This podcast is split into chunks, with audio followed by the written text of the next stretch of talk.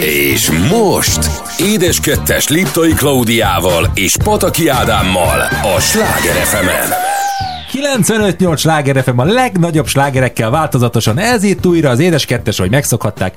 Minden hétfőn este 6-tól a mikrofon egyik végén Liptai Klaudia. És a másik végén valójában egy másik mikrofonnál, tehát nem egy mikrofonunk van, aminek két vége van, a másik mikrofonnál Pataki Ádám. Szép jó estét mindenkinek. Hello, drágám. No, hát közeledik a karácsony, és hát kicsit azt is mondhatnám, hogy nekem nem elég közel. Tehát szóval én már szeptemberben érzem a karácsony lehelletét. nyáron is, nyáron is érzed, hogyha valaki nyáron dob meg valami jó kis karácsonyi ajánlattal, kis cuki, kis villogó, csillogó, mozgó, Szerintem azt is megrendelni. Hát igen, mert be tudom építeni rögtön a rendszerbe. Alapvetően azért persze megvan az évszakok változásának is a lényege, hát most azon kívül, hogy a természetnek ez egy fontos dolog, de az, hogy amikor jön a hideg, akkor azért egészen más készülni mondjuk a karácsonyra. Csak azért vezetem föl ezt, mert erről még rengeteget fogunk beszélni az Hiszen elkövetkező a hétvégén hetekben. első advent van. Így, ahogy mondod, és én annyira előrelátó voltam, és nagyon sokáig vártam, állandóan csapkodtam a kezemet, hogy még ne díszítsek, még ne díszítsek. De nem bírtam tovább, és az előző héten feldíszítettem a kicsi cukrászdánkat, ezzel kezdtem, aztán majd mindjárt jön a nagy is. Sokak örömére. Sokak körmére. Sokak örömére. Ja, jó, köszi szépen. Beszédhíves vagyok? Kösz szépen. Nem, de hogy Nem. is nagyon-nagyon sokat gondolkoztam. Minden éve próbálok újítani, minden éve próbálok valami újat, és mindig valamit becsempészni a régiek közül is.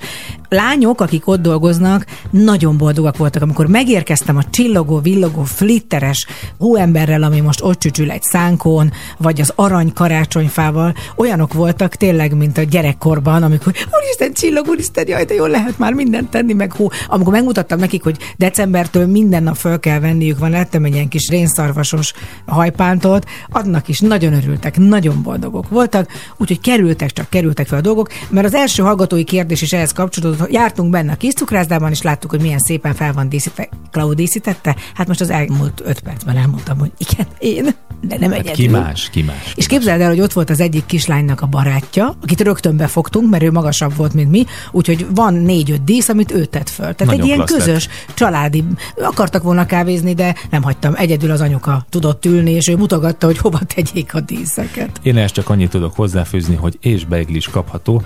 Megállíthatatlanul itt van a beigli szezon, tehát nem tudok a kezeimmel, már álmomban is csak tekerem, tekerem, nyomkodom, nyújtom. Tehát és... azért nem tudok aludni? Igen, mert mindig, tehát hogy Mert úgy masszírozom is. a hátadat, mint hogyha tekerném a Az beiglit. nem a hátam. Ja? ja persze, mert hát úgy kezdik, bocsánat, úgy kezdődik a, té- Az a, egész, beigli igen. készítés, hogy, hogy a tésztát kicsit felgömbölyítjük. Felgömbölyítjük a tésztát. Na, te mindig itt elakadsz. Ennél a résznél. van, csak gömbölyítek, csak gömbölyítek, csak gömbölyítek. Jó, hát a beigli az nem maradhat el, majd arról is fogunk beszélni, de van még egy hozzászólás, egy másik hallgatónk, te hozzád szólt, mert szintén látható volt a cukrászda honlapján is, és az egyik közösségi oldalán, vagy mind a kettőn is talán egy egészen fantasztikus figurális torta. Így van, így van, amit a sógornőm készített el Adrián. Ez egy 70 cm magas, körülbelül olyan, hát 150 szeletes torta volt, és az volt a különlegesség, hogy ez egy szabó nő torta volt. Fönn van a közösség, a cukrászda közösség. Össze-vissza beszél. össze-vissza Ez egy próbababa volt, amin egy fűzőben álló próbababa, egy kicsit olyan Muller rúzsos beütéssel. Egy szépségversenyre készült, Bocsánat, igen, köszönöm nem szépen. mond, nem mond, nem mond. Én ebben nem vagyok jó, hogy ezt is szépen el tudjam mondani. Azt tudtam volna hogy szépségversenyre készült. és egy egészen különleges torta volt. Tényleg, ahogy kialakította az Adrián, ahogyan festette a csipkéket rá, meg mindent, és ennek kapcsán kérdezte valaki tőled, hogy Ádám, mi volt a legkülönlegesebb torta, amit valaha készítettetek? Hát azt hiszem, hogy talán a legnagyobb torta az volt, és úgy már elmondhatjuk, hiszen ez a rádió már nem létezik, a Roxy Rádió születésnapjára készítettük. Ez egy 3000 szeletes torta volt, De az me- hogy fért ami csak azért volt csak 3000 szeletes, mert valójában 5000-eset szerettek volna, de ekkora fér be a teherautóba. Tehát, hogy úgy képzeld el, hogy a teherautónak a belső raktere az egy nagy falap volt, és arra volt föltéve 3000 szelet torta, le volt borítva marcipánnal, föl volt logózva, tele volt téve mindenféle eh, tűzjátékokkal, akkor már úgy, hogy most nem egyébként eszembe, pontosabban szembe jött velem ez a fotó, és hát rajta vagyok én is.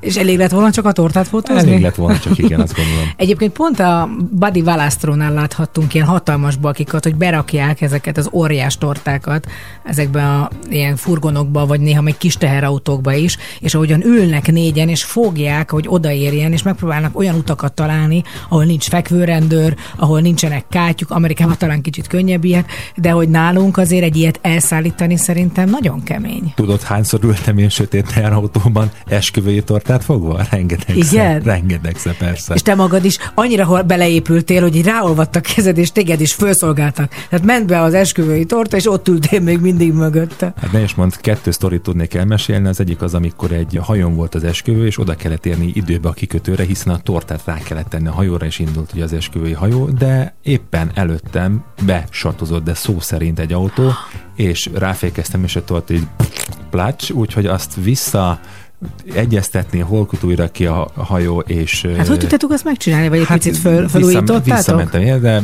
megkértem egy cukrászt, hogy ugorjon be, és úgy javítottuk a tortát, de volt egy másik eset is, ahol valójában a torta nem készült el, telefonálta meg, hogy mikor fog érkezni a torta, és akkor kerestük, hogy milyen torta, milyen torta, valamelyik papír alá becsúszott a megrendelő, szintén az egyik kedves kolléga bejött, gyorsan megcsináltuk a tortát, és pontosan akkorra értem oda az esküvőre, amikor a tortát felszolgálták, én pont egyébként akkor az üzletben dolgoztam, dolgoztam, kávét készítettem, süteményeket tettem tányéra, tehát nyakkendőbe, kis kuveros mellénybe, beültem a kocsiba, kivittem a tortát, és ahogy beléptem a terembe, mindenki elkezdett nagy tapsokba üdvölölni, hogy éljen megjött a torta, éljen megjött a torta. Hitte a hogy ez is egyébként az esküvői ceremónia része volt, hogy na akkor jöjjön a torta, és akkor behozza pont maga a cukrász a tortát. De én tudom, tehát azért el kell, hogy áruljam, hogy te nem szereted a figurális tortákat. Tehát nem vagy a nagy rajongója, ha valaki olyat kér. Nem.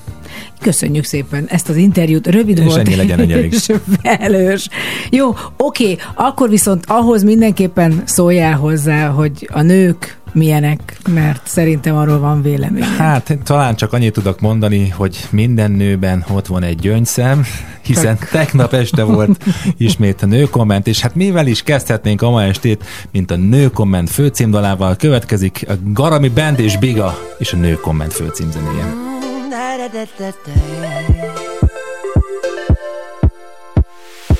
Hét óra húsz, ma egy unalmas blues viszel A cipőm csak húsz, kicsit céltalanul cipel. Még mindig ég, pedig csak jég volt, amit rám fújtál. A közös álmok nélkül mond, mit ér észel A citrom is csak mézzel lesz a legjobb gyógyszer A láz. Ellen igazán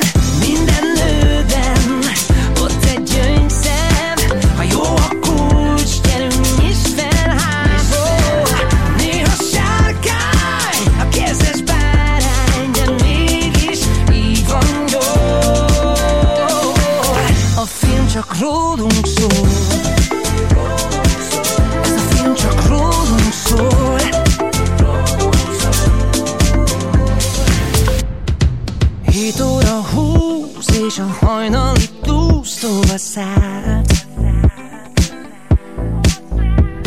A cipőm is új, most már ő is csak téged vár. Befoghatnám, feladhatnám, mert van, hogy úgy lesz jó. Lehozhatnám, megadhatnám, amikre nincs is szó. Hiába minden, téd a szívem, mert fűszer nélkül az élet csak vízió. Minden nőben ott egy gyöngyszem Ha jó a kulcs, gyerünk is felházó Ki a sárkány, hol az ármány? A végét tudjuk jól. A film csak rólunk szól. Te megtaláltál, s én megtaláltalak. csak engedd el, én úgy is foglak. Megálmodtad, hogy ébren tartalak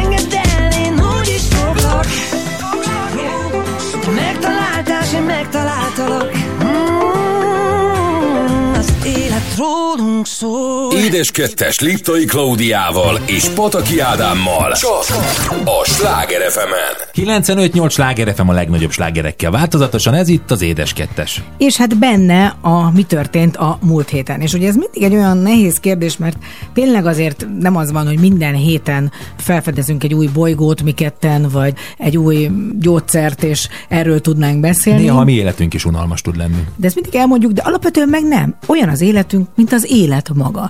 És annak kapcsán, vagy arról jutott eszünkbe, hogy elmentünk étterembe, és ma azért már azért nagy dolog ez, mert az emberek tényleg így óvatosabban mennek el már közösségi terekbe, és elmentünk, és közösen a barátokkal vasárnapi ebédeztünk, és eszembe jutott, hogy beszéljünk arról, hogy ki mit rendel, amikor elmegyünk az étterembe, mennyit változott az éttermi rendelési kultúránk, és egyáltalán szeretünk-e étterembe járni, vagy sem. Egyébként a protokoll rovatunknak lehetne ez majd egy része, hogy hogyan kell étterembe kultúráltan viselkedni, mert hát pont a rendelésnél a kedvenc mondat, amikor azt mondják, hogy lesz egy. Tehát nem tudják azt mondani, hogy kérek szépen egy. Tehát ül a vendég, és azt mondja, hogy lesz egy, Lesz egy- almás rétes. Igen, hát van lesz, akkor majd, akkor majd visszajövök. Ha betetszik Akkor... menni, és megtetszik csinálni, Akkor lesz. akkor lesz egy. Tényleg alapvető fogalmakat, vagy alapvető kerekmondatokat nem tudunk mondani egy-egy szituációba, hogy szeretnék rendelni, kérek szépen, stb. stb. De most ne is erről beszéljünk, hanem beszéljünk arról valóban, ahogy mondtad, hogy miként és hogyan rendelünk étterembe. Te például, mikor elmész egy étterembe, van már előtte esetleg valami gondolat, hogy na most akkor most ennék egy hideg előételt, vagy ennék csak egy levest, vagy főételt, vagy úgy van-e, hogy gondolatba felkészíted a kis gyomorodat, a kis lelkedet, hogy, hogy hogyan étkezdél? Szerintem mi nagyon különbözőek vagyunk ebben. Téged mindig nagyon érdekel az éppen aktuális kínálat. Érdekel, hogy mi annak az étteremnek a különlegessége. Én egy nagyon-nagyon egyszerű, én mindig el szoktam mondani, parasztgyomrú lány vagyok, aki eléggé szűk skálán mozog, hogyha az étkezésről van szó, és még így is már nagyon sokszor túlmutatok saját magamon, tehát elmegyek japán étterembe, ott is mondjuk akkor eszem egy sült rizst, mert ha, ha csak az van, akkor azt, azt eszem. Vagy Tehát- edamabe babot. tehát nem zavar, igen, nem zavar már. Régen, régen kimondottan hisztérikus rohamot kaptam, ha nem volt valami olyan étel, amit éppen én nekem éhes voltam, és nem tudtam mit enni. Ma már megszoktam azért, hogy a, az étlap egyrészt sokkal szűkítettebb szerintem, mint a mi gyerekkorunkban. Tehát elmész egy klasszikus régi étterembe, Egy csárdába. így van, ott még egy kisebb kalevalát lapozgat. Tényleg, De vagy nem, 5 tehát- vagy 60 étel. így van. Igen, szóval nagyon sok. Tehát külön szárnyasok, külön a vadak, külön a marha, a borjú, a hal, a leves, a íz, tehát rengeteg. És még mivel ezen nőttem föl, ezért én mindig olyat eszem, amit otthon nem készítek el, vagy ritkában készítek el. Tehát én például pont most ezen a hétvégén alig vártam, hogy egy brassó, Igen, amit mindig szereted. mondják, hogy nem szabad enni. Most már szerintem nem így De van. nem szabad enni? Mert régen állítólag a nyesedékből Ja, csinálták. Tehát olyan hús volt benne, ami már máshonnan leugrott, és nem kellett. Rádobtak 80 kg fokhagymát, úgyse érzik, kicsit zöld, nem baj. Tehát ez azért régen szerintem azért volt ez a csumi. Hát ilyen volt a konyhán. hortobágyi húsos palacsinta, és pedig szerintem a jó hortobágyinál nincsen jobb. Igen, de régen sokkal több volt, ahogy mondom, a csumi. Tehát az apám felszolgáló volt, tehát tudom, én láttam a híd vendéglőbe, hogy azért mi történt ott hátul, és hogy milyen olajba sütötték ki a 82 millió modik rántott húst, tehát ott nem cseréltek olajat. Szóval ma azért ennek is van szerintem különbözősége, hogy melyik étteremben mit kapsz. Mi most egy olyanba voltunk, ugye ez egy sváb, Sváb, így van. étterem, és itt az ember tudja is, hogy azt akarja, azt a hangulatot akarja. Tehát nem a kicsi kockára vágott, a pirosot a kékre rárakom, és a, egyébként valamilyen ö, kis pff, felhő a végén kidurran, amikor, amikor kinyitom a nem tudom a húst, és elpárolog az egész, és erre szokták, uss, erre szokták azt mondani, hogy mi, mi otthon az ilyet általában el szoktuk mosogatni. Igen, de ezt természetesen nem szabad ilyet mondani, hát mert az is egyfajta gasztronómia. Sőt, sőt. Az egy másik fajta. Előtte az a jól bevacsorázó gasztronómia, és aztán elmész, és aztán utána örülsz. Végkóstolod, így van, ízek, textúrák vannak, itt meg itt is vannak ízek, textúrák, hogy ilyen szép szavakkal írják. Ahol voltunk, akkor még mindig a Liba volt a főszereplő az étlapon, de például abszolút mindig inkább a napi aktuális kínálatból Igen, igen, mert ezt otthon nem, nem készítjük el, tehát én libalevest tettem, most nem jut eszembe, hogy milyen gombóccal, de nem macesz gombóc volt, és libaburgert fogyasztottam utána. Tehát, hogy e- ezt imádom, tehát nézem, ahogyan örömmel, és ahogyan tényleg mindent kimaxolsz az összes ízt, és így próbálod, hogy ezt hogyan, azt hogyan, de, de szerintem rengeteget változott az embereknek egyébként ilyen szempontból. Pontosan azért a kultúrája, mert amikor gyerekek voltunk, mindenhol ugyanazt adták. Tehát lehet, hogy egy picit jobb színvonalon adták a Hiltonba, ahova sose jutottam el, de tényleg bármelyik ilyen kis étterembe vagy csárdába bementél, de akkor azért az emberek sokkal kevesebbet jártak szerintem. Legalábbis az én családom, meg volt egy olyan osztály, akik egyáltalán nem engedhették ezt meg, vagy csak nagyon ritkán így hétvégente. Most már sokkal többet elmész étteremben. Abszolút, és örömmel tapasztalom egyébként, nem olyan régen voltunk egy ilyen régebbi stílusú, régóta működő étteremben, hogy azért amennyire ugye régóta üzemelnek, az ételeket nem olyan formában készítik el ma, mint ezelőtt például 20 éve, hanem abszolút a mai kor elvárásának, tehát mondjuk a rántott hús például a pankómorzsába készítik el, más a tálalás is, máshogyan vágják a zöldségeket, tehát ezt örömmel látni azért, hogy ez fejlődnek ezek a régebbi stílusú éttermek is. Hát hogy meg az, hogy gondolni. szerintem ez nagyon fontos, és abból látszik a mennyiség. Az emberek régen azt mond, tényleg, hogyha egy vájlingot eléd raktak, akkor érezted azt, hogy ki vagy szolgálva. És akkor az utolsó morzsáig megetted, hiába durrantál ki. Tehát ma sokkal inkább elfogadják az emberek, hogy ez egy kisebb adag. Tehát nem, nem hőköl vissza valaki, hogy "Isten, ez mind, ez tényleg, ez, ezzel megelégedjek? Meg hát nem véletlenül van az étlapokon hideg előétel, meleg előétel, leves, főétel, desszert, hogy ezeket a fogásokat is meg tud kóstolni legalább hármat ezekből. És hát például pont így jártunk most, amikor a desszerthez került a sor. Jaj, mi, mi csak akkor egy kis nüdlit kérünk, majd mi megesszük hatan. É, jó, még egy palacsintát, akkor egy ilyen túrosat. Ó, oh, még egy nudlit kérünk. Tehát végül az lett a vége, hogy, hogy az ember megpróbálja, hogy a desszertnél akar hátralépni, és aztán utána csak nem történik ez meg teljes mértékben, hanem körbeeszi mindenki a másikét. Fertő, fertő kérem szépen. Igen, mert valahogy a desszertet egyébként ott aztán végképp nem készíted el, tehát nem csinálsz otthon aranygaluskát, nem csinálsz otthon nudlit, ritkán csinálsz otthon palacsintát, tehát hogy az édesség az tényleg még mindig egy olyan kuriózum egyébként, amihez ritkábban jutsz hozzá, mert örülsz, hogy elkészíted az aznapi vacsorát, vagy a hétvégi ebédet, nem hogy még a desszerttel, édességgel foglalatoskodjál. Hát drágám, ebből van nekem bundám, mert van cukrázdad. Tehát ez De hát nincs is bundád. Hát ez így van. Ha már úgyis gasztronómiáról beszéltünk, a következő rovatunk is ugye a gasztrovat jön, ahol egyébként Svédországba fogjuk elkalózolni önöket, de hát előtte még valami kis zene, kis zene, lüpüti zene. Ha már így összejöttünk, akkor következzen Janet Jackson és a Together Again itt a Sláger FM-en az édes kettesben.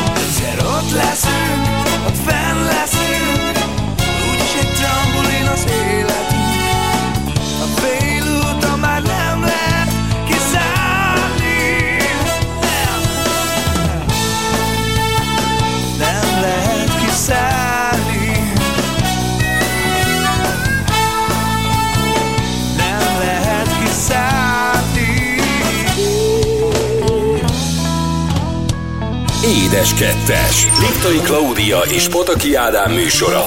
A Sláger fm 95-8 sláger FM a legnagyobb slágerekkel változatosan, ez itt az Édes Kettes. És ahogyan ígértük, a gasztrovat következik, és egy kicsit északra vándorolunk. Én nagyon sokáig óckodtam attól, hogy egyáltalán, úristen, én nem szeretem a hideget, most elmegyek egy skandináv országban. Aztán három évvel ezelőtt, vagy kettő, már nem is tudom, három is volt már az, a barátnőimmel elmentem Stockholmba. És hát ezer milliószor akarok még elmenni Skandináviába. El akarok menni veled Norvégiába, csillagom, mindenbe a fjordokat végigjárni. Egy olyan csodálatos helye vagy része a világnak, azt gondolom, az emberek, az emberek hozzáállása más emberekhez. Alapvetően szerintem ez. A szabadság, az a gondolkodása, hogyan jól akarják érezni magukat, hogy minden erre utal, hogy a kisbárok, hogy az éttermek, és nem azt mondom, hogy Magyarországon nincs így, de mégiscsak valahogy teljesen máshogy Más. Más. gondolkoznak. Pedig lehetne okuk bubánatra, meg ugye egy csomó mindenre van is, persze erről is vannak kutatások, mert hogy tényleg nagyon kevés a napsütéses órák száma, többet vannak sötétben, mint világosban. Akkor nézzük meg Svédország gasztronómiáját. Nagyon-nagyon behatárolja őket ugye a földrajzi adottságuk, nagyon-nagyon sok halat fogyasztanak ők, sokféle tengeri herkentyűt, de például a lazacot és nagyon sok halfélét Norvégiából importálnak, hiszen a balti tengerben nem olyan jó minőségű a hal, amit ott lehet halászni. Ami ugye különleges, hogy a húsfogyasztás náluk nagy részét például a rénszarvas hús teszi ki, ami nem olyan különleges, mert ő nekik az a kvázi természetes, Természetes. állat, tehát sokkal több van belőle, mint Magyarországon, ahol egy sincs. Ugye ott nehéz lenne rénszarvast fogyasztani, ahol nincs. És hát nagyon szeretik a zöldségeket is, a gyümölcsöket, és ez is nagyon szezonális és helyhez kötött, mert ugye a bogyós gyümölcsöket szeretik, amik aztán abszolút az erdőkhöz és azokhoz a részekhez így van. Szárnyasokat ugye nem nagyon esznek, a csirkének nagyon borsos ára van, és levest is csak zöldségből fogyasztanak, tehát az a klasszikus marha húsleves, amit mi nagyon szeretünk, amit nagyon jól tudsz készíteni, ők azt például nem nagyon fogyasztják. És inkább a levest is krémlevesként eszik. Valahogy egyébként hozzákötődik szerintem ahhoz, hogy ugye ott a hőmérséklet még nyáron sem olyan magas, úgyhogy a krémlevesnek is van szerintem egy ilyen kis ölelős érzése, és lehet, hogy azért fogyasztják így. Nagyon sok ott az ételallergiás, laktózmentes, gluténmentes termékeknek tárháza van. Tehát amikor én is kint voltam, minden sarkon van egy üzlet, abszolút elérhető áron, tehát nem drágábbak igazán sokkal, mint itt nálunk például, hogy nagyon nagy különbség van az árak között.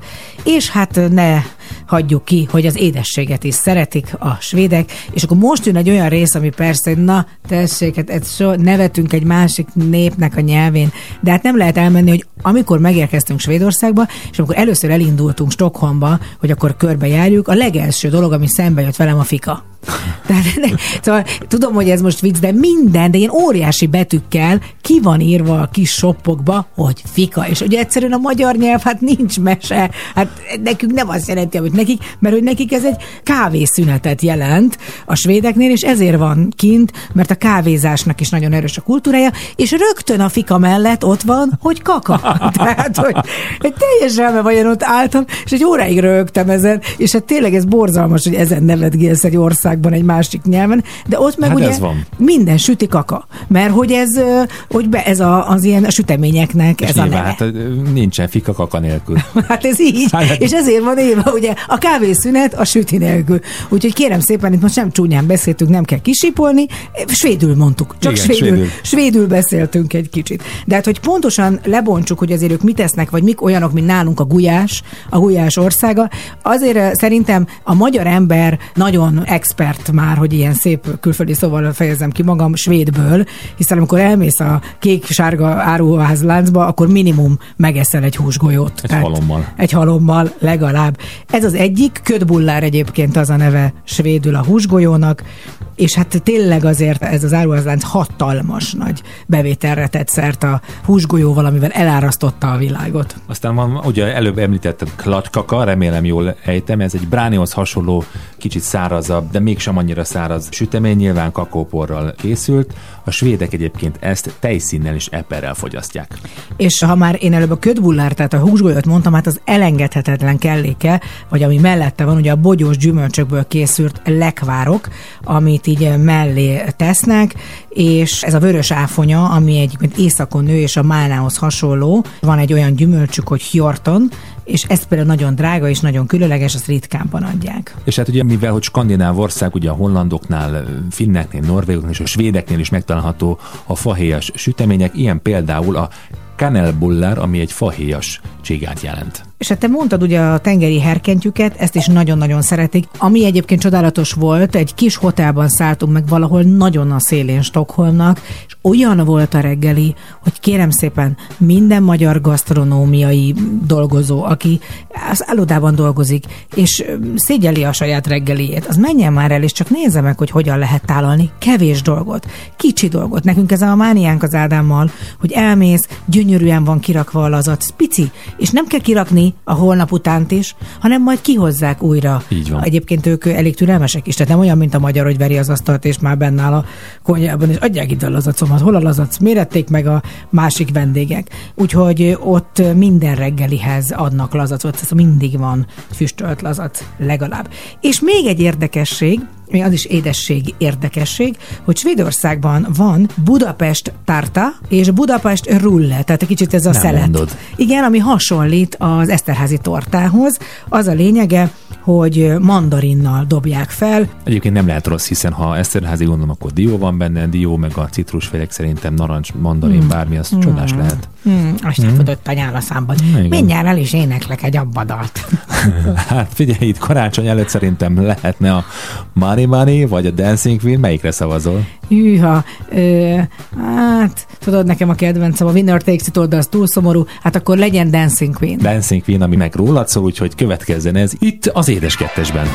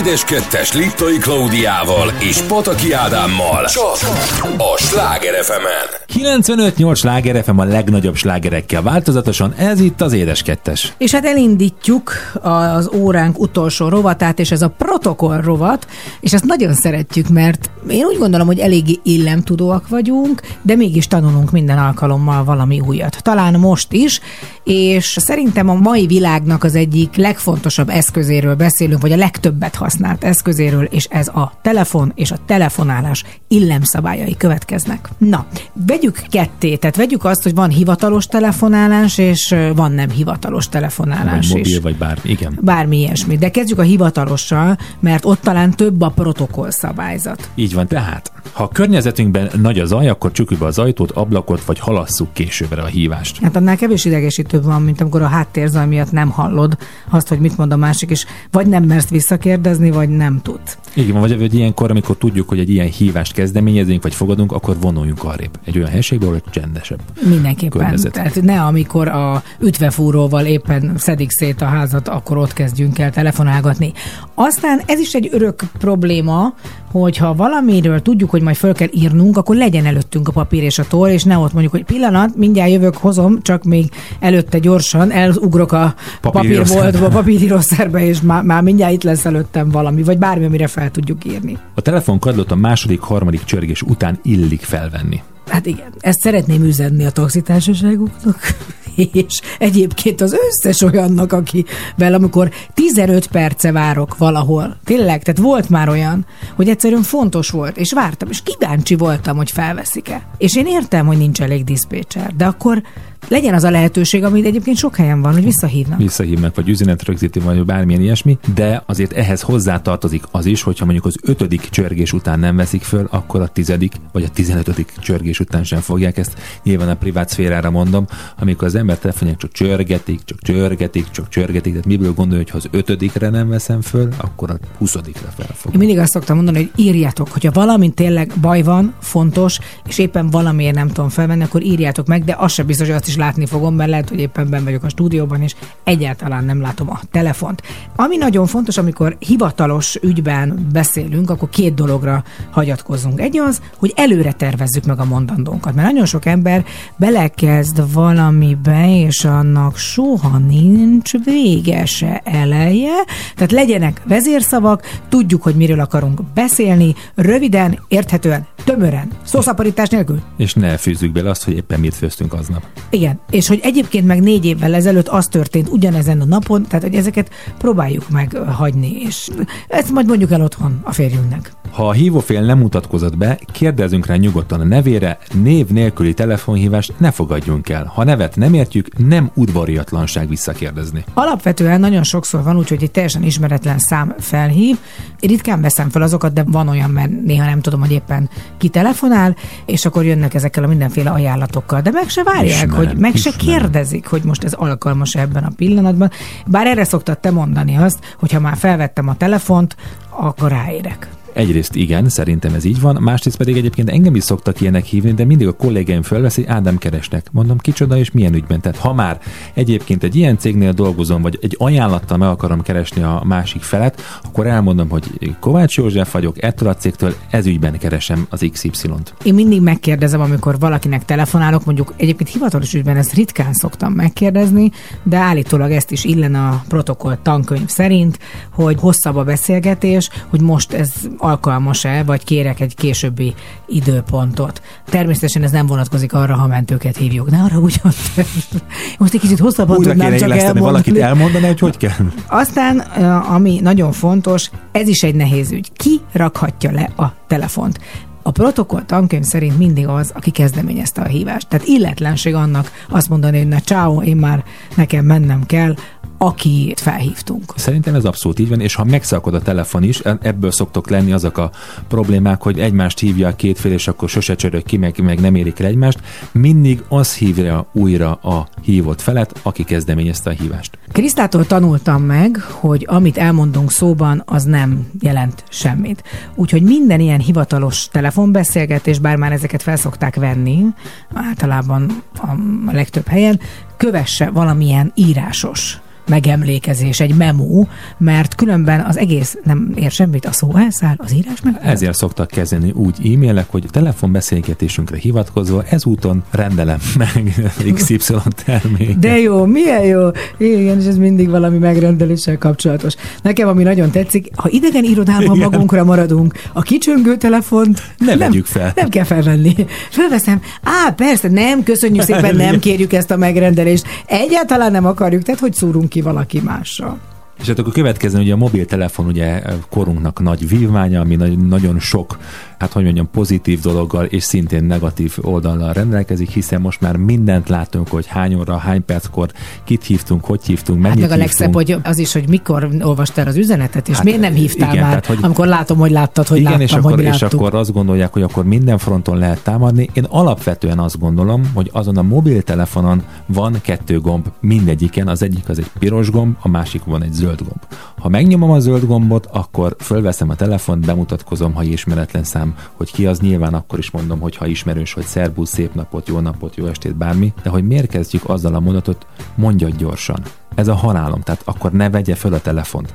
A másik az. Nem láttad, hogy kerestelek? Miért nem hívtál vissza? Igen, ez is egy nagyon nehéz kérdés, hogy most akkor, ha én egyfolytában csergetek valakit, akkor nem vagyok-e pushing, és nem nyomulok nagyon, vagy ha viszont nem hívom vissza, akkor meg illetlen vagyok. Például ez nincs benne a tankönyvben, Hát ezt nem is figyelj, tudom. szerint- szerintem ez úgy, ahogy a családtag, tehát téged azért visszahívlak. Anyámat visszahívom, a gyerekeimet visszahívom, hogyha többször keresnek egyértelműen. De volt már úgy, hogy téged se hívtak vissza, vagy tudtad, hogy fontos volt, akkor írtál üzenetet, hogy drágám, hívjál vissza, mert ezt és ezt minden előbb meg kell beszélnünk. De hogyha én keresek valakit üzleti ügyben, szívességet akarok tőle kérni, el akarok neki adni valamit, akkor is nem veszi fel a hívott fél, akkor próbálkozom később. Természetesen nem várhatod el, hogy majd ő visszahívjon és Így van, megkérdezze, hogy így mivel van. segíthetek. Így van. És ha ez nem vezet célra, akkor írok neki üzenetet, írok neki e-mailt, bármit. Tehát, hogy a, a telefonálás egyfajta ma már egy ilyen számunkérési platform lett, hogy kerestelek, miért nem hívtál vissza. Hát egyszerűen ezeket nem is értem.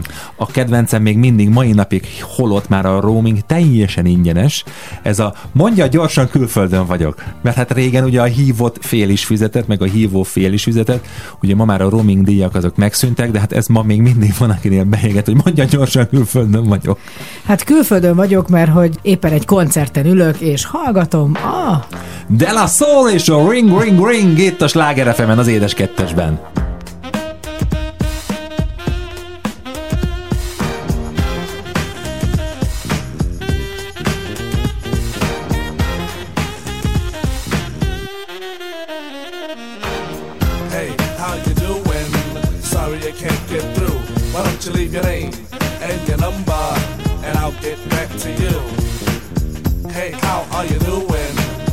I can't get through.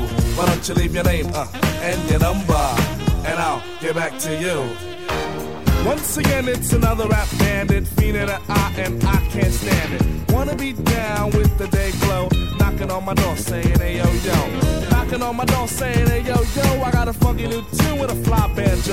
I can't understand what the problem is. I find it hard enough dealing with my own biz.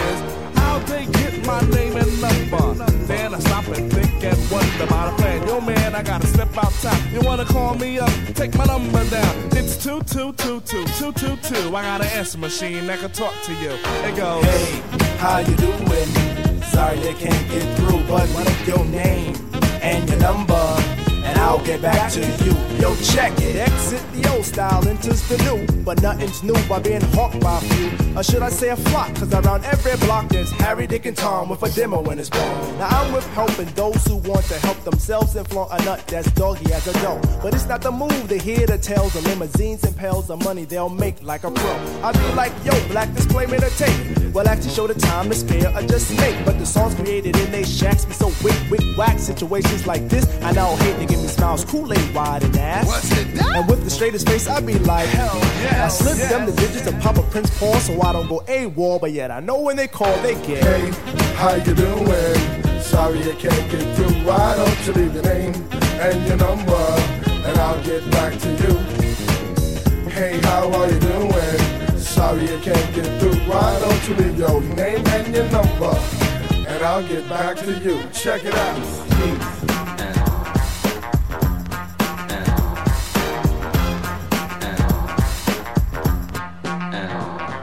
Party at the Duggan on Dixon Ave. Haven't been to a jam in quite a while. Figure I'll catch up on the latest styles. Step piles and piles of them will take about a mile. All I wanna do is cut on the. Cloud word edition appear by the mile to the sector. Believer of duty, plug one Moses in, and I be like, Yo, G Pasta's all a producer. Now woe is me to the third degree. Mace pulls the funny, so I make like the money. Jet. But I'm getting used to this demo abuse, getting raped and giving birth to a tape. Cause there's no escape from the clutches of a hawker. Attached to my success, sent like a stalker. Make way to my radius, playing fly guy. Try to get my back, they force like Luke Scott. Me, myself, and I go through this act daily. And rarely do I not. No matter how I dodge, some jackal always nails me. No matter what the plot. And even out on tour, they be like, yo, I got a date to play you back at the hotel. I be like, oh, swell, unveil the numeric code that dials my room. And tell them to call me at noon. But of course, there's no answering machine in my room. But a pretty young adore who I swung on tour. And if it rings while we're alone, she'll answer the phone. And with the quickness, she'll recite like a poem. Hey, you done did the right thing, dial up my ring ring, now you're waiting on the beat. Say, I would love if you sing the tune the true instead of fronting on the speak. But no problemo, oh, just play your demo. And at the end, it's breakout time. Please, oh please don't press rewind, cause I'll just lay it down the line. Hey, how you doing? Sorry I can't get through. Why don't you leave your name and your number, and I'll get back to you. Hey, how you doing? Sorry I can't get through. Why don't you leave your name and your number, and we'll get back to you. És most Édes Kettes Liptai Klaudiával és Pataki Ádámmal a Sláger fm 95-8 sláger FM a legnagyobb slágerekkel változatosan. Ez itt az édes kettes, és azért nézek így rád, mert hogy már a, a intro zenélés nagyon szép kis tánc mozdulatokat csinálsz a kis kezeddel. Lassan felkérlek egy táncra, mert hogy arra gondoltam, hogy eltáncolhatnánk például a szalagavató táncot. Ha már akkor és mostról beszélünk, hogy a régi dolgokat De még nem mondtuk ki, hogy miről beszélünk, édes Hát, drága de- csillagok. ezt Te tudtad mondani. a fejedben, mert ugye elkezdtünk egy új órát, akkor most egy picit visszaszaladok. Ádámnak előrébb járnak a gondolatai, ezért önök vagy gondolatolvasok, és akkor tudják, hogy mi következik, vagy néznek csak furán a rádióra, hogy úristen, miről beszél ez? Szerintem a rendszeres hallgatóink tudják, hogy a második óra mindig a bezzeg az én rovatom következik. Bezzeg az én rovatom? Bezzeg az én lenne Bezzeg az én. Ez egy igazi hímsoviniszta mondat volt. Bezzeg az én. Bezzeg a te mid? Bezzeg az én. Hát, jöhetne Bezzeg-. Bezzeg a te beiglid. Na, tehát az én koromban rovat, bezzeg. Ez így, ahogy van jön. De hogy jön ide a szalagavató? Mert hogy annak idején, amikor a szalagavatot táncoltuk, szerintem abban az időben már voltak példaképeink, akikre akartunk hasonlítani, akik az életútját követtük, és hogy most, Most hogy mit táncoltál te? Michael Jackson? Vagy mit táncoltál? azt is, abban is jó voltam. De Ó, hogy, de hogy egy ilyen kis thrillerbe? Nem egy ilyen fehér kesztyűbe, meg egy ilyen kis zokeszba, meg, Meg- egy mokaszimba, ahogy nyomod a Meg a. Forma 1 kapcsán, hogy most idén nagyon nagy rajongók lettünk, azért már vannak a Forma 1-ben olyan versenyzők, akik például a példagépeikkel együtt versenyeznek. Hát én azon röhögtem, hogy Marci állandóan, ugye ezt már mondtuk is, hogy állandóan a kádban versenyez Verstappen és Hamilton. Tehát Igen, ne, tehát nem Verstappen, hanem Verstappen és Hamilton. Verstappen, és akkor ilyeneket mond, és Hamilton egy csúnya dolgot csinált, és akkor kiütötte, de a Verstappen az mindent megoldott, és annyira édes, tehát egyszerűen a gy- hiszen neki mi vagyunk a példaképek. Ebben a rovatban most erről szeretnénk, hogy példaképek annó és most, és szerintem ebben igazán nincs különbség most az, hogy ma valaki a fekete párducra tekint úgy, mint példaképre, mi Én akkor, azt hittem, hogy más fogsz mondani. Fekete pár. vagy bármilyen más szuperhősre, vagy énekesre, én szerintem Vagy ez pont, sportolóra. pontosan ugyanolyan, mint ami nekünk volt gyerekkorunkban. Neked ki volt a példaképet, vagy ki az, akire nagyon felnéztél? Whew. Hú, megfogsz, mert rajongani rajongtam, ugye zenekarokért, tehát eljátszottam a gondolattal több minden. Egyébként olyan érdekes, mert hogy ugye az első nagy ilyen rajongásom tárgya a Mark Hamill volt, ezt elmondtam már, és annyira hasonlít a Marci rá, vagy szóval, hogy mindig egy olyan típusú kisfiút szerettem igen, volna, igen, hogy igen. ez a szőke, kék szemű, kékes zöld szemű, szóval, hogy, hogy úgy megvalósult Marcikában az én Mark Hamillos álmom, csak ne az legyen az ő sorsa, ami a Mark Hamillé, ami nem annyira, ő nem egy boldog ember elvileg azt hallani, vagy azt olvasni róla. Minden esetre az én példaképeim, tanáraim nem voltak, mert annyira gonoszok voltak, hanem nem igaz, mondjuk egy-kettő volt, de azon inkább nevettem, vagy, vagy úgy, szóval nem, nem, tehát hogy én nem is tudok neked nagyon mondani úgy példaképet. Én akire nagyon-nagyon felnéztem is gyerekként, ha jól számolom és jól gondolom, akkor a barcelonai olimpia 92-ben volt, akkor én 12 éves voltam, és Egerszegi Krisztina volt nekem az, aki akkor, mint sportoló, fantasztikus sikereket ért el, és emlékszem, amikor a cukrászdában volt is egy közönség találkozó, és akkor úgy annyira áhítattal néztem a, az ő sporteredményét, de egyébként ez mai napig megvan, hiszen például Gréta, aki kosárlabdázik, hát neki is vannak nagy kosárlabdás, úgymond példaképei. Most, hogy mondod, igen, a sportban talán több, és egyébként a mai napig szerintem a sportolókat egy egészen más nimbus övezi. Kicsit ö, ledönthetetlen is, és amikor azokat ledöntik, és valakiről kiderülnek rossz dolgok, azt nem is szeretik az embert, nem akarják. Úgy, mint ö, másoknál, tehát politikusnál, vagy színésznél nem zavarja annyira. Példaképen volt, vagyis teljesen oda voltam, hogyha láthattam egy színészt, vagy láthattam valakit, aki oda voltam mondjuk a tévében.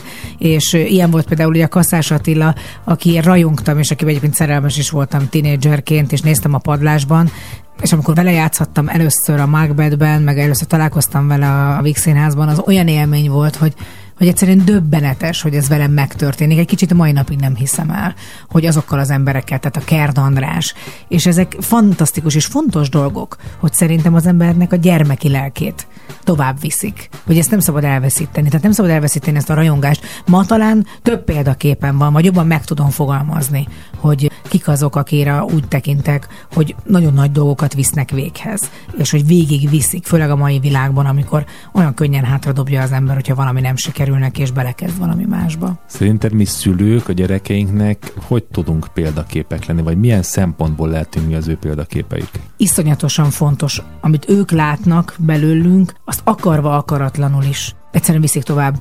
Ugye megmutattam neked, a Panka megnézett engem a beszélő fejekben, és aztán írt egy üzenetet, ami hát egészen letaglózó volt, de a szó nagyon nemes és jó értelmében, mert egészen máshogy tekint rám a 15 éves lányom. Nem vagyok neki talán úgy színésznőként, meg műsorvezetőként fontos, hiszen egész életében velem végigélte ezt, és azt írta, hogy édesanyja, nagyon szeretlek, téged a legjobban a világon, és mindig, amit mondasz, iszonyatosan fontos, és nagyon nagy dolgokat viszel véghez, és nagyon sokat számít az, aki te vagy nekem. És ez egyszerűen annyira megdöbbentő, és annyira szép, és annyira nehéz egyébként egy tinédzserből kipréselni egy ilyet, és hát nem is kértem tőle, hogy "E, most légy szíves, foglald akkor össze, hogy igen, nem szoktuk kérdezni a gyereként, hogy őszintén mi az, amit szeretsz bennem, vagy mi az, amit jól csinálok, vagy tehát, hogy igen, tehát, hogy amikor az gyerekből tényleg hogy őszintén kijön, az talán visszaigazolása annak, hogy amit csinálunk, azt jól csináljuk szerintem. a, valamelyik nap a Marci, hát az te vagy. Hát egyszer csak azt látom, hogy van egy ilyen kis szerszámkészlet, ő kivette a kis szerszámkészletet, és elkezdte szétcsavarozni az ágyát, a kis bútorokat, mert úgy gondolta, hogy megjavít mindent. Ezt ő még nem tudta, hogy ez valójában a rombolás. De azt szokták mondani, hogy a gyerek ilyenkor rombol, majd később épít. Hát nagyon röhögtünk. Hát őszintén leszek, én voltam ilyen, aki szétszedtem a diabetitot, és soha többet nem raktam össze. De ez egy iszonyú, ezt nem Ha szabad, kell. ezt Nem, nagyon kell abszolút, hagyni. abszolút. És te is ott álltál, és csavartátok vissza, mondjuk egy picit mellé csavarta ezért az a kis asztal, az, Az már, már soha nem az lesz a soha nem lesz a régi. De nem baj. Tehát ez az, ami előre viszi. Ez az, amit ő látott, mert azt látja állandóan tőled, hogy abban a pillanatban, hogyha valami gáz van a lakásban, vagy bárhol, te rögtön hozod a óriási, egyébként abból is van legalább öt ilyen táskánk, szóval nem tudom minek, mert egyébként még a szomszédoknak a bármilyet is meg tudnánk javítani. Hát ne haragudjál, hát nem csak egy fúród van. De. Hát fúróból lehet, hogy egy van, de fúrófejből meg ilyen Hát jó, hát az kell, hát szerszámos ládából a mai világban 800. viccelsz, hát. Na, tehát a lényeg, hogy ezt látja a gyerek, úgyhogy ez a példakép. Hát akkor azt gondolom, hogy remélem a zenébe is tudunk nekik példát mutatni. Következzen a folytatásban az Earth, Wind and Fire, itt a Sláger az édes kettőben.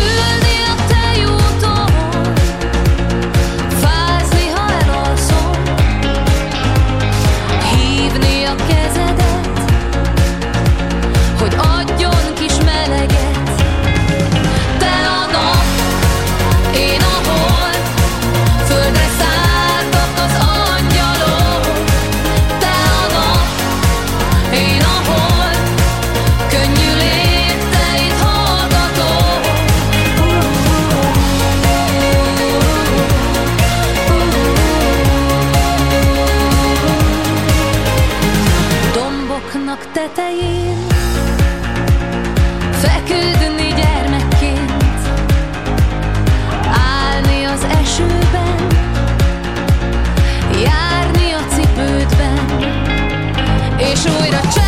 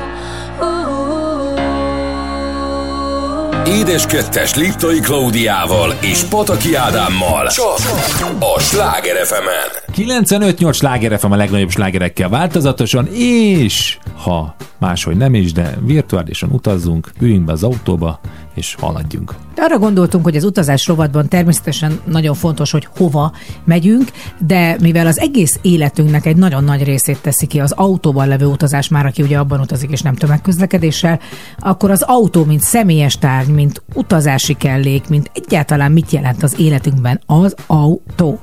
Én őszinte leszek én mai napig, amikor egy Csak kicsit... most? Hat év után? Végre először? Na, persze.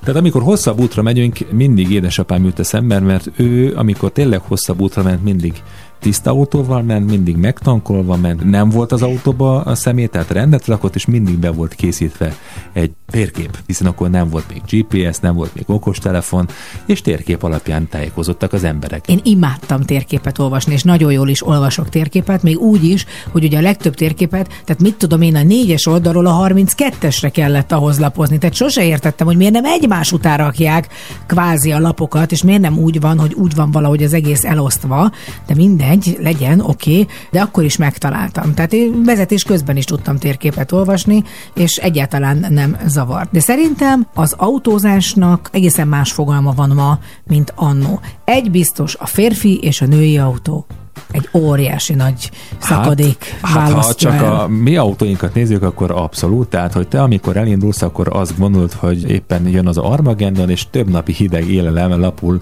mondhatni azt, hogy a Kardán boxban milyen jó elnevezés ennek. Azt hiszem, hogy talán a minden, ami nem igényel hűtést, az megtalálható nálad. Különböző hát, chipsek, ropik, A legszebb kiborulva. Tehát az legszebb van, az, hogy kiborulva, van, és így van. ott így... És amikor Mor- én már- Nagyon, igazából már tudnék panírozni, és már annyi Annyi, mors annyira, van. annyira össze, hogy panírozni is lehetne, és amikor véletlenül hozzáteszem, véletlenül szóvá teszem, nem a tiéd, ha nem tetszik, csináld meg. És akkor szoktam meg is, mondtam, hogy igazad van, és akkor valamikor jó fejvek, és akkor a szemeteket legalább kidobálom a kocsitból. Én egyszerűen nem tudom elviselni. Alapvetően ez egy nagyon furcsa ellentét szerintem. Ez egy biztos, hogy evolúciós valami. Tehát a férfinak a lova mindig szebben volt kifényesítve, tehát az egy fontos kellék. Minden más a büdös zokniát dobálhatja ide-oda, oda, ez nem te vagy, mert te alapvetően szerintem minden férfinál rendesebb vagy összegyúrva, akikkel én valaha találkoztam, de a női autó az egy használati tárgy. Tehát le hogy hova van mi rakva, mert egyszerűen én ott azt használom. Oda dobom a gyereknek, a kutya odaül, hátra dobok valamit. Egyébként néha úgy előkerülnek a kedvencém, ami be vannak gurulva az, az ülés alá a De Marcinak. is. Ilyen fél, félig megívott almali, amikor az újra kigurul, Az. és egy egész élő flóra van benne. Tehát, Színes, tehát- színes. Igen, és lehetne belőle kitenyészteni szerintem a koronavírus tuti ellenszerét, mert olyan szinten az egy kis ökoszisztéma alakul ki bennük. Hát most egyáltalán nem értem, hogy ezzel mi a probléma. Neked alig kell látnod. Most, amikor például a téli kereket cseréltem, a kicsit cikinek is éreztem, hú, mondom, gondoltam, beleült valami ilyen nagyon jóképű, szélesváló kerékcserélő fiú, és azt nézte, hogy ne, ez, ezt a szutykos nőt, hogy micsoda kosz. Viccelsz az, amikor az autódat viszem kitakarítatni, én előtte már kiszedem a szemet, de már, tehát előttakarítom egy kicsit a kocsit, mondom, tök cikk, hát tudják, hogy ki meg mi, hát ne, hát ne égessük Igen, magunkat. a, aztán vannak ilyen kis, hát ugye, amik leesnek ilyen ételdarabok, ott alul, és szintén az is úgy biztos, hogy összegyűlik, és ö, ahogyan a hajós András mondta nemrégiben, egy újabb, tehát egy újabb étel különlegesség Lehet alakul ki igen. ott lent, tehát egy, egy menü, egy, egy menüt tudok létrehozni, és hát vannak ezek az elfogyasztott kávés dobozok, amik aztán már amikor kinyitod, és már így hú, hú, de ez ilyen túróz kávé. És ez nem amit a különböző gyors éttermekben vásárolsz meg, hanem amit elviszel otthonról. Ja, hát az is igen, hú, azok is nagyon királyak. És begyűjtöd kis őket, igen. palackokba. Hát van ilyen kérem. És hát persze a gyerekjátékai. Na meg a parkolási cédulák, azok a kedvenceim az összes ilyen bevásárló központban, csak gyűröm, gyűröm oda, csak úgy megy. Pedig van direkt szemét boxom is, vagy ilyen kis Igen, dobozka, de amit nagyon megvettem. kicsi és gyorsan megtelik. Gyorsan, nagyon hamar megtelik, tényleg. Tehát a franc egyen meg ezeket a műanyag palackokat úgy tudom csak bele tuszmákolni. Bármikor utazásra visszatérve az egyik kedvenc időtöltésem az autó, amikor a család elindul az autóval, és akkor egy idő után mindenki elkezdi mondani, hogy éppen milyen zenét szeretne hallgatni. Majd jön Claude, és az egészet lezárja azzal, gyerekek, kapcsoljatok ki mindent, mert túlhalásom van.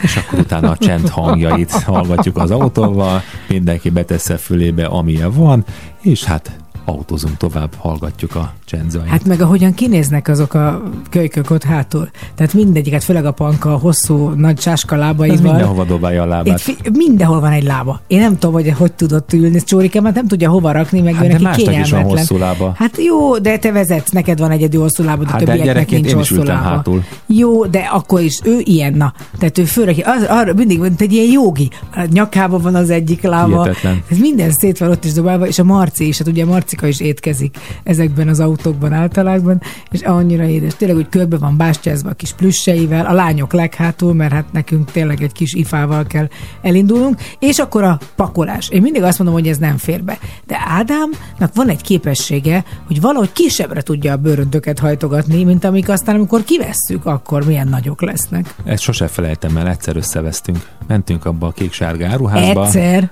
Hát jó, ezen, ezen egyszer. Mentünk a kék-sárga áruházba, és akkor mondtad, hogy nem most vegyük át, majd jöjjünk vissza, mert különben se fér be a kocsi, de tényleg mondhatod, hogy vérre menő, már majdnem a papír írtuk alá, hogy beadjuk a papírt, és csak befért a végén. Csak befért a végén.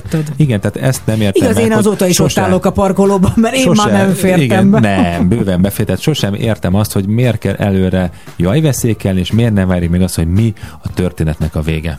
Mondd el kérlek, ezt most itt. Nem tudom elmondani, inkább elmondom dalban. Jaj, jaj, jaj, jaj, jaj, miért, miért kell ezt most így csinálni? Jaj, jaj, jó lesz így? Vagy van valami jobb zenéd? Van, van, van. Egy nagyon-nagyon régi kedvencem jön. Yellow és a Race itt a Sláger FM-en, az édes Ó, kettesben. hát ez tényleg egy régi darab, hát erre én roptam. Igen, megnézném. igen, gyorsan, gyorsak voltak a lábaim akkor még.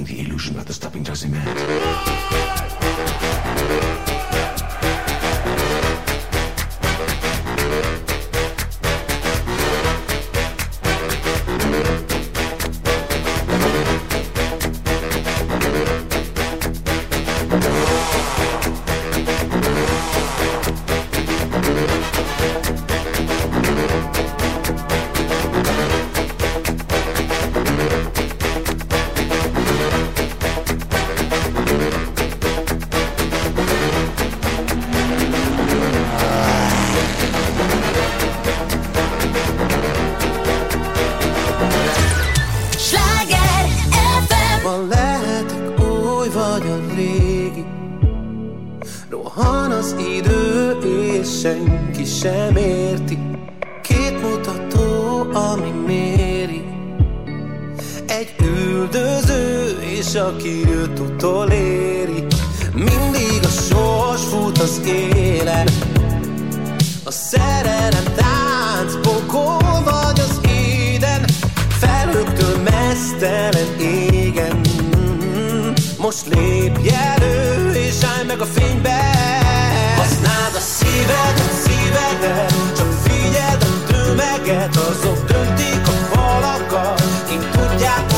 az igazat Nem menekülj, menekülj Úgy semmi sem sikerül. Most lépj elő és állj be a fénybe. Használd a szívedet, szívedet Ne kövesd a tömeget. Azok döntik a falakat Kik tudják az igazat. Nem menekülj, menekülj Úgy semmi Most lépj elő és állj be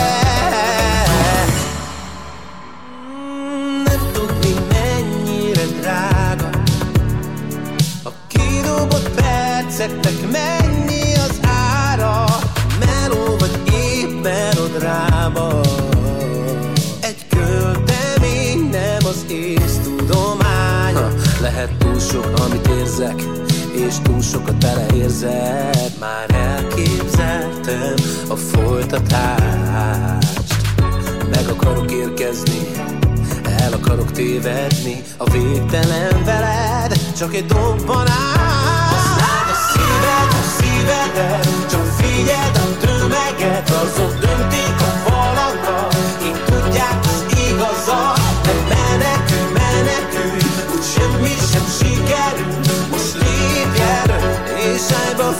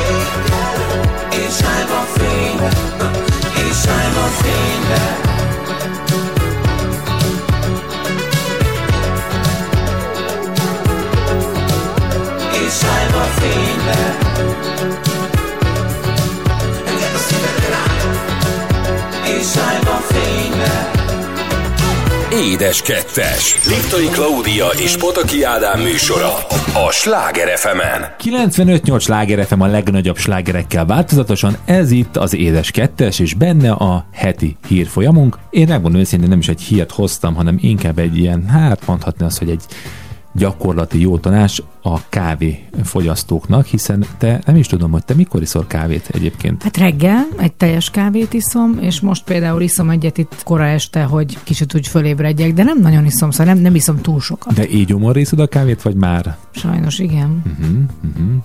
Hát nem biztos, hogy ezt jól teszed. Főleg az én gyomrommal, ami nem vesz be minden. Ugyanis a reggeli előtt, vagy egyenesen a reggeli helyett elfogyasztott kávé megúsztó kérdés. Számos kutatás tárgyát képezi, és a vizsgálódások olykor egymásnak ellentmondó eredményekre jutnak. Ugye a kávé az egyik legnépszerűbb ital a világon, emberek tömegei isszák, és mivel hogy a koffein stimuláns, ezért könnyen rá lehet szokni a fogyasztására, és ezáltal függőséget is okozhat. A hozzászokást követően hiányában pedig koncentrációzavar, szorongás, fejfájás, hangulatzavar és fáradtság jelentkezhet. Az, hogy pontosan hogyan hat a szervezetünk, ez nyilván az egyéni érzékenység befolyásolja. Én mondjuk este akár egy 7 órakor elfogyasztott pressz után és végan alszom, még te ugye délután már nem igazán fogyasztasz nagyon kávét, vagy Hát te este. nagy, na, te ez azért te tényleg, szerintem a napi kávéfogyasztás biztos, hogy a csúcsra járatod.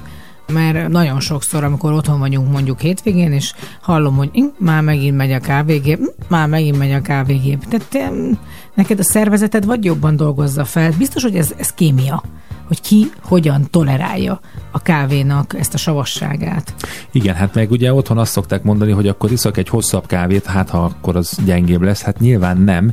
Az igazi helyes hosszú kávé fogyasztás akkor történik meg, hogy egy presszó kávéra rájöttünk forró vizet, ott valóban higul a koncentráció, míg hogyha tovább főzzük ki az őrölt kávét, akkor sokkal több lesz benne a koffein és egyéb olyan csersavak, ami nem tesz jót. És a tejjel nem higul? De tejjel is abszolút. Tehát lényeg az, hogy az, az oldat nyilván sokkal hígabb lesz, ha tejjel vagy vízzel húzod fel a presszó kávét. Ezért mondom, hogy szerintem ez a, a kávézás szintén az emberiség része. Ez olyan, hogy úgy nem, ezt nem fogja senki elvenni, akár egészséges dolog, akár nem. Szerintem fontos. Egyeseknél, mint ahogy beszéltük, semmiféle hatása nincsen, de van akiknél például diszkomfort érzetet okozhat, a így gyomorra elfogyasztott kávé, gyomorfájtalom, gyomorégést is okozhat a koffein. Bebizonyították, hogy a gyomorsav tervelődést fokozza, így már meglévő betegség tüneteit is tudja súlyosbítani, hát ilyen például a reflux is. Tehát így gyomorra azért, ha nem muszáj, ne fogyasszunk kávét, hanem inkább valami étek elfogyasztása után lehetőleg. Az én témám egy most a mozikba kerülő filmhez kapcsolódik, méghozzá ez a Gucci ház, ami szerintem egy nagyon izgalmas. Eleve mi nagyon szeretjük az igaz történeteken alapuló filmeket.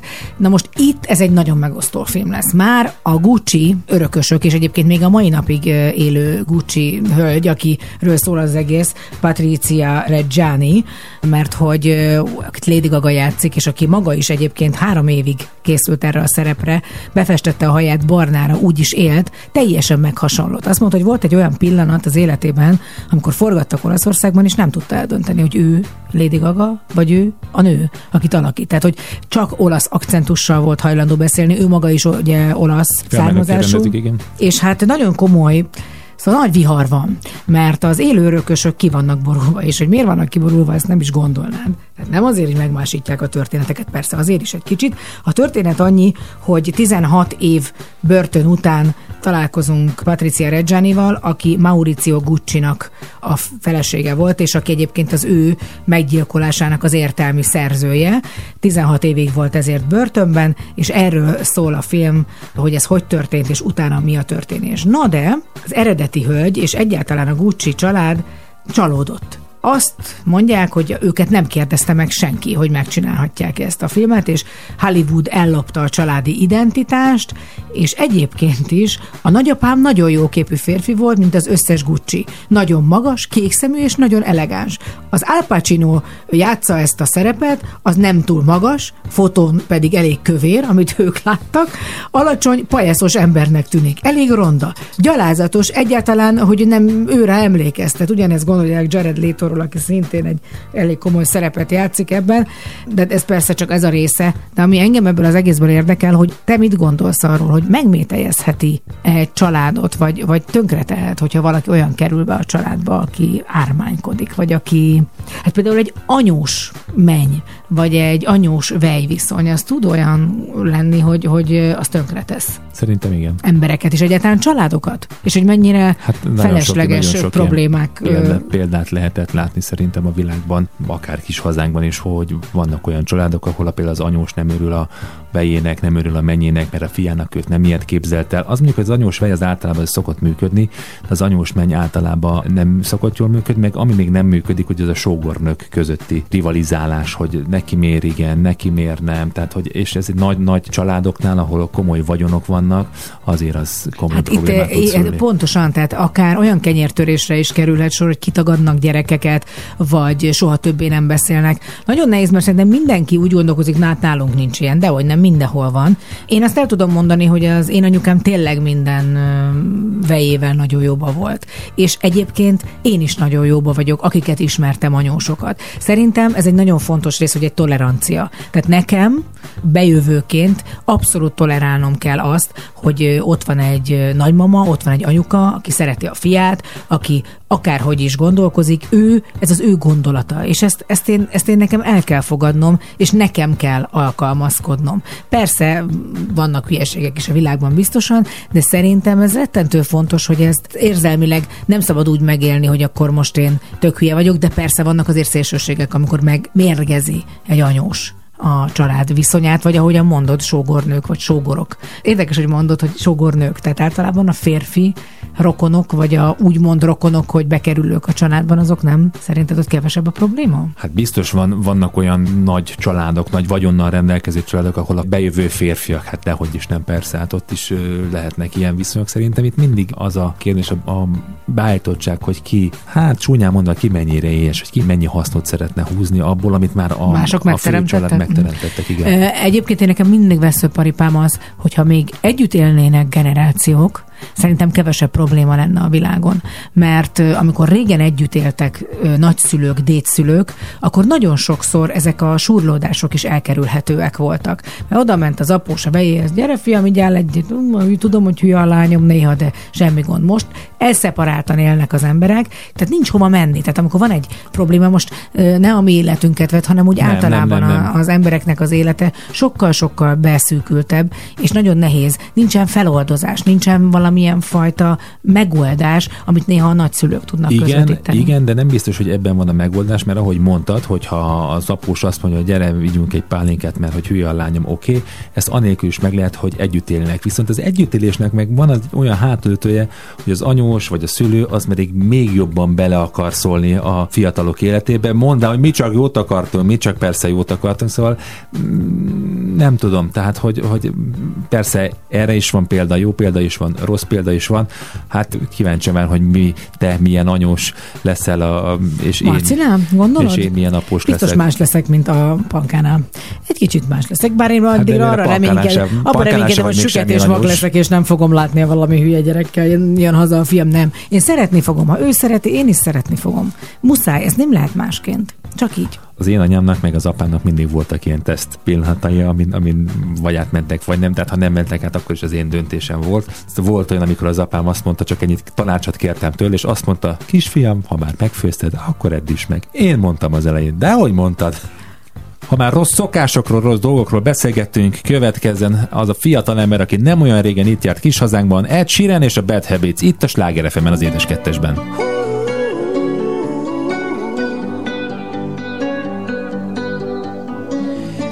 Time you come around, you know I can't say no. Every time the sun goes down, I let you take control.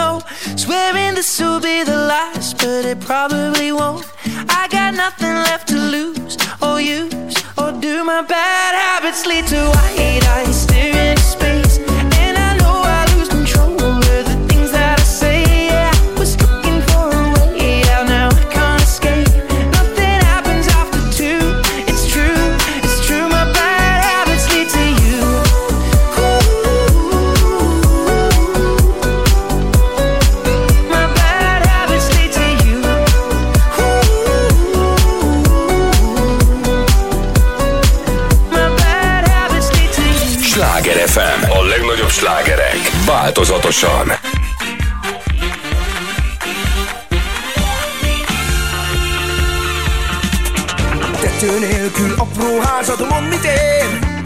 A legszebb híd a folyó nélkül, mond mit ér?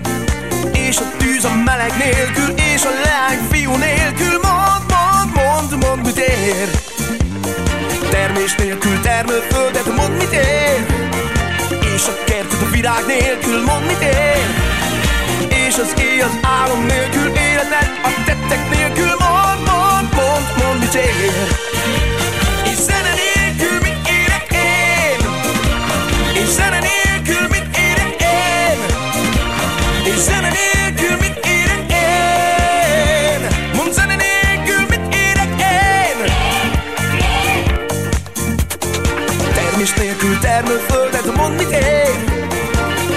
érted a virág nélkül, mond mit ér? És az éj az álom nélkül érted? A tetszek nélkül, mond, mond, mond, mond mit ér? És az anya a gyermek nélkül, mond mit ér? És a szíved az érzés nélkül, mond mit ér? És a nyár a napfény nélkül És a föld az ember nélkül, mond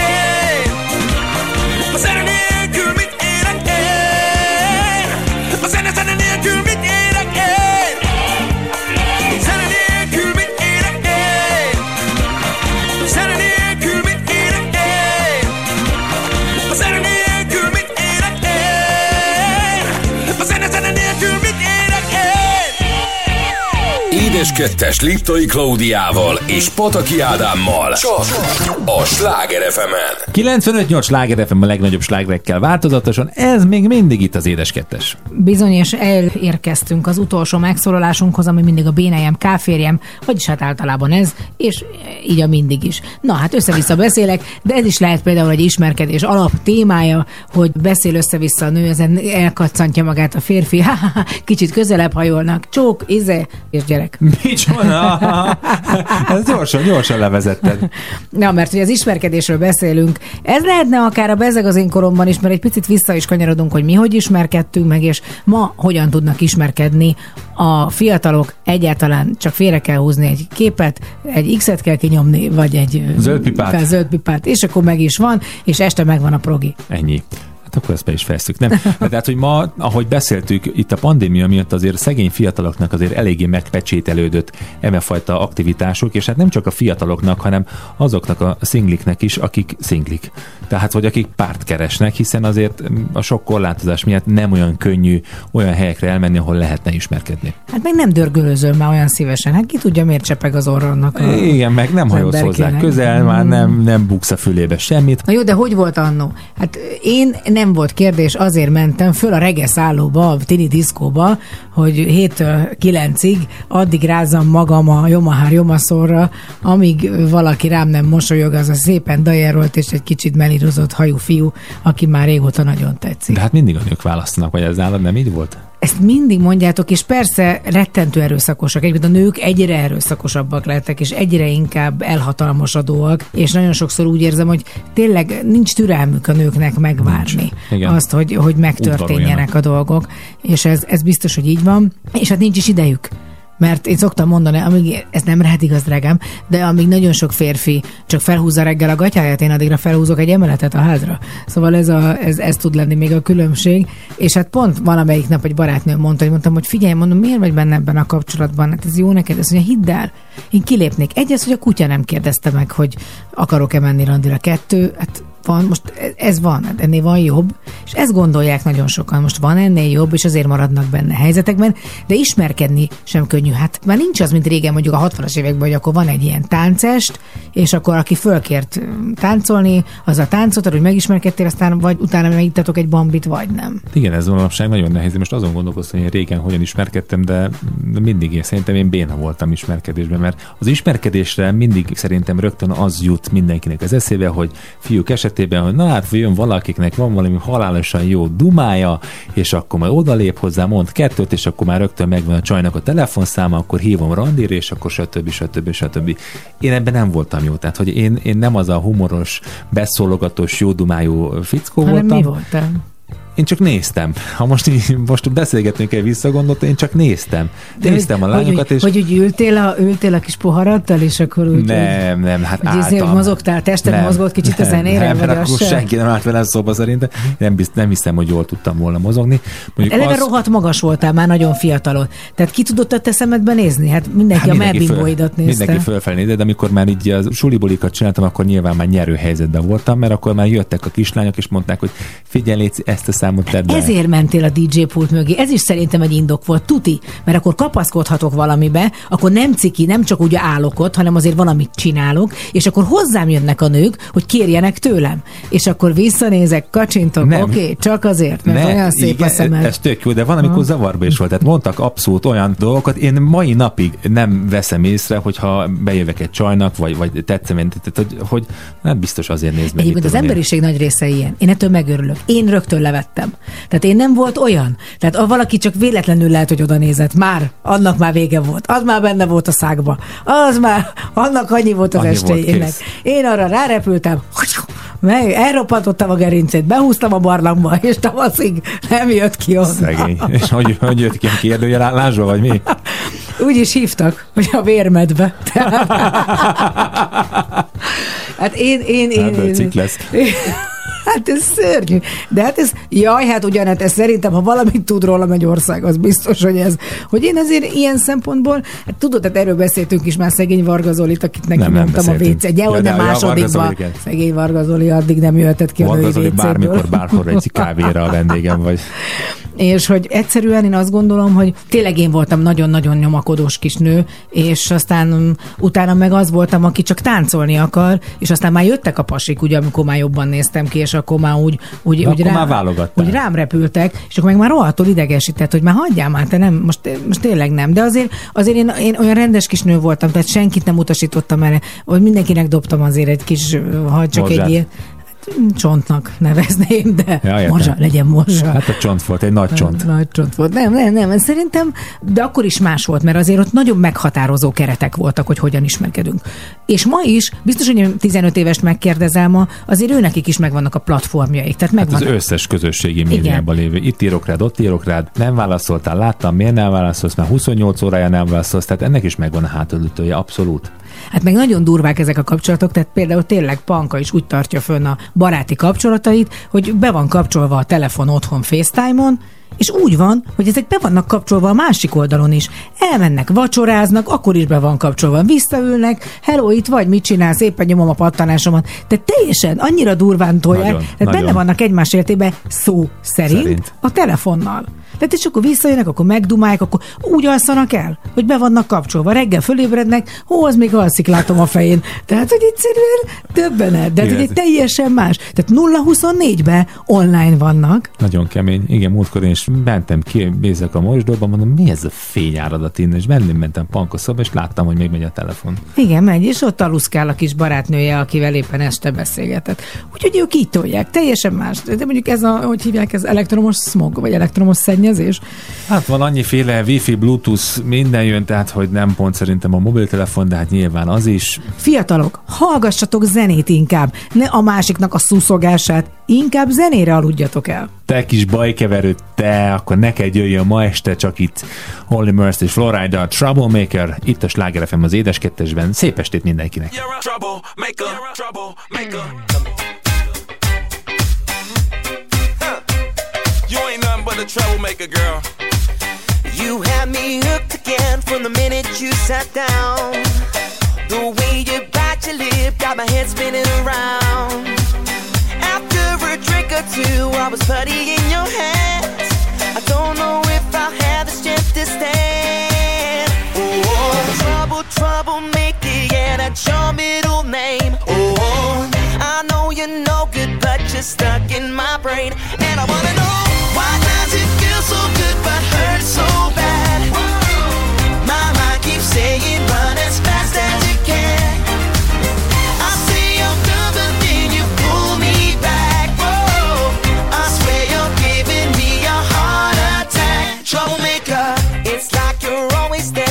Corners of my mind. I see a silhouette every time I close my eyes. There must be poison in those fingertips of yours. 'Cause I keep coming back again for more. Oh, trouble, trouble, Mickey, yeah, that's your middle name. Oh, I know you're no good, but you're stuck in my brain.